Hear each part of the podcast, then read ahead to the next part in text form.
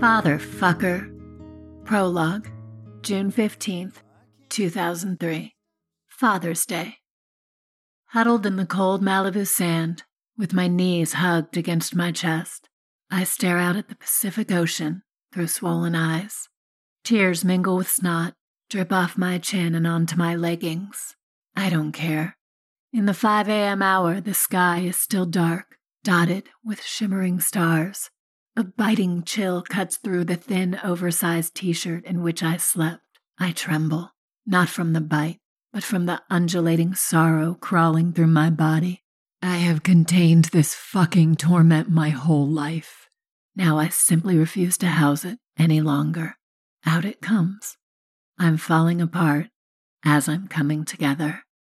I've set this scene on an exquisitely excruciating stretch of beach by the Malibu Lagoon at Cross Creek, a place I've romanticized so deeply and for so long that on sight it conjures an unquenchable longing, greater than words can describe, for a certain someone to hold me and make me feel safe. No! My brain screams at my anguish. I won't hold you in. Get out of me. Fuck you. Fuck me. Take me. I surrender. I am so tired of longing. Somewhere along the way, I've relinquished the power to defend myself. I am depleted of the strength the massive amounts of energy it takes to keep this god-forsaken grief out, or in, or whatever. I have no choice but to let it engulf me, so I shudder. My gut rushes toward the earth, my teeth clatter in my head, and it feels strangely good.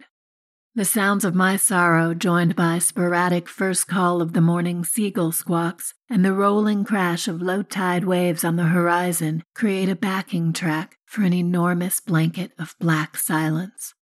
I feel small and alone, but no longer afraid.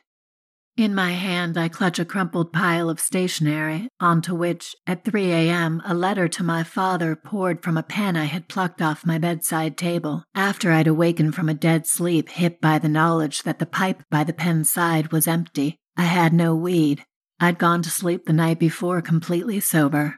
This drama is not even driven by a hangover. This drama is pure.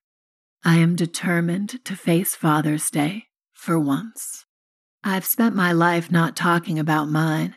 I've ignored his existence or lack thereof since I was five years old. I've become a master at changing the subject of conversation. As soon as I know the flow of someone's words is headed toward a remotely daddy related topic, I suddenly have profundity I must share, and that just so happens to be undaddy related. I figured by ignoring the most gorgeous, breathtaking, godlike image of a man I've ever seen, not even close to enough of, I could make his absence go away. And it's worked. Or has it? I've managed to suppress my feelings by various methods that have evolved as I've grown older. When I was a girl, I vanished into books, reading away my feelings and escaping my fucked up, grief soaked childhood whenever possible. Reading inspired the writing of fantastic stories that whirled me away from reality.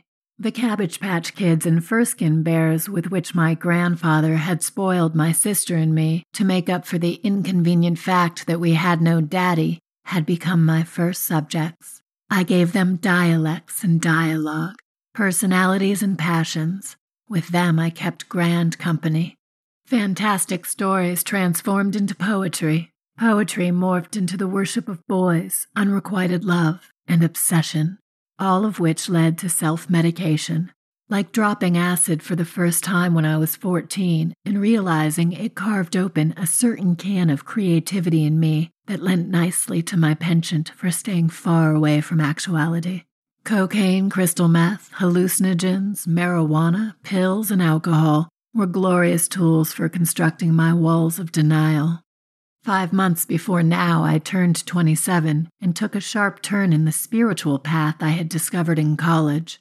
I had been practicing yoga for a few years, but it had been about working out, twisting into poses, stretching, and sweating, more so than communicating with the divine. Then a friend turned me on to Ezra Stern. Ezra Stern. Sigh.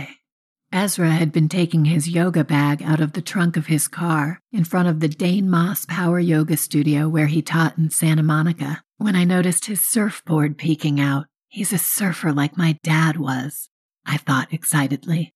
Ezra walked toward us through the morning marine fog, and I was certain I was in love with him by the time he approached and my friend introduced us.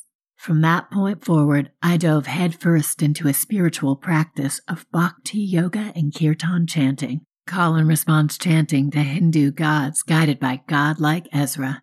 He was the perfect guru and just the object my obsession needed to continue not looking at myself. I knew I was circling a key. I could sense it, but I had no idea what was behind the door that key would unlock. Bhakti yoga and kirtan chanting were said to reach an individual toward enlightenment, and I was all ready to go, as long as I got to drool over Ezra at least six days a week on my journey. During chanting sessions that bookended my daily yoga practice with Ezra, I was flooded with childhood memories. My daddy, school teachers who had scarred me, relationships gone wrong, the first time I got drunk and woke up in vomit, drug trips, moments my addictions had melded, and a burning fucking desire to communicate with my father. My father, the most beautiful man I had ever seen. Yes, he was even more beautiful than Ezra. He was more beautiful than any of them ever were, but I couldn't reach him. How the fuck am I supposed to deal with the fact I will never see him again? Never? Not even a peek? How the fuck could he leave me like he did? No, not never. Please, just once? Denial. I have a hard time accepting the foreverness of never again. I want to fucking see him. I want him to put his arms around me. I want him to tell me I'm pretty. I want him so badly it's almost unholy. Like not seeing him throughout my life has planted seeds of wanting to be with him in ways a girl is not supposed to want to be with her father. But what else can I do? I have no ability to grasp him, so for, say, 60 more years, I have to contend with the unrelenting fact I will never again get to touch him or hear his voice. Well, that sucks, but I can't not face it any longer. Five months into my heart opening, here I am, huddled on the sands of my dreams and nightmares, a heap of razor sharp, raw emotion. Exposed nerves zap up and down my spine, it's time to release all I've never been given the chance to say to my father. I unfold my body, look down at my letter, and watch my black, inked cursive scrawl smear with tears. I want to read it one last time before I send it. Dear Daddy, I haven't referred to anyone by that name in a long time. Daddy. I suppose I used to call you that, but it's hard to remember because I was so young when you left. I likely fantasize my once use of that word more so than I remember it. Daddy, I'm not sure if I more miss the word or resent it. Daddy, I got to know you through photographs, in case you've wondered. Almost every memory I have of your face is connected to a picture I've seen in mom's or grandma's photo albums. I have seen some video footage of you too, so I've gotten to hear your voice, but not enough, not even close to enough. You left me with a void I've never been able to fill, although I keep trying. This drink, that drag, some guy, some new heartbreak which is just like the last but always seems to hurt more. I'm not angry with you, Daddy, or at least I haven't allowed myself to be angry yet. Maybe what I'm trying to say is I've missed having you around. A lot. Maybe I just want to tell you I love you. You gave me your dimple. I noticed that in photographs and that you were beautiful, so beautiful. I compare every guy to you, but they never compare. You were going to drive us to the zoo that day after you did what you did. Were you really going to drive your two young daughters in that condition? You must have been so high you thought you could fly. By the way, I do have a few memories of you. I remember our trip to Catalina, searching for seashells, I remember you pulling Hannah and me around the lagoon at Cross Creek on your surfboard. And I remember the day you died. It's my most vivid memory of you. In fact, It's replayed in my head for 22 years. You were wearing a pair of faded Levi's the last moment I saw you, and nothing else. You were lying on the bed. I tried to see you as long as I could before Mom pushed us out of the room and slammed the door we'd been knocking on all day. Hannah and I were six and five years old then, respectively. Oh, yeah, and you gave me a dozen red roses on my fifth birthday. I've always thought that was a class act on your part. Mom has a Polaroid of the roses, but it's fading. For years, living in that house where you died, I've fantasized about you coming home.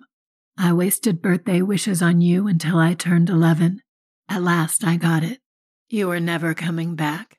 So I wished to make it to the Olympics as a gymnast instead.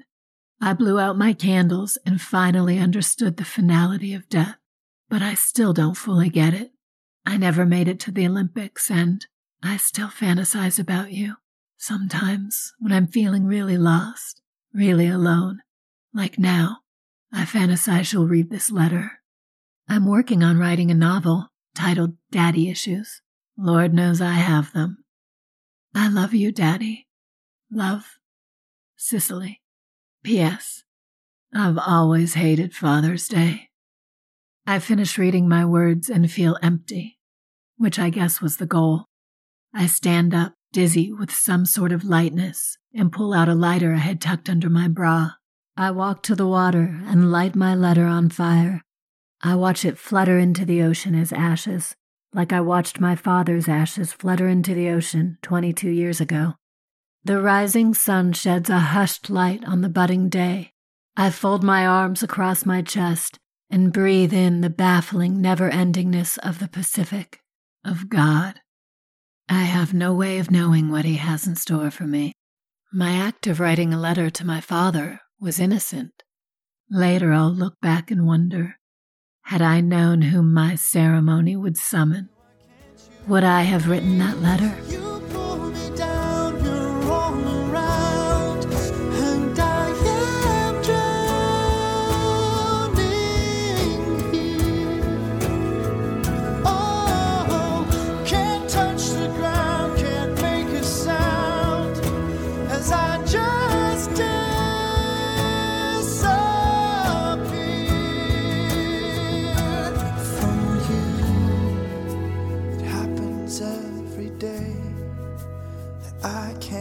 Get away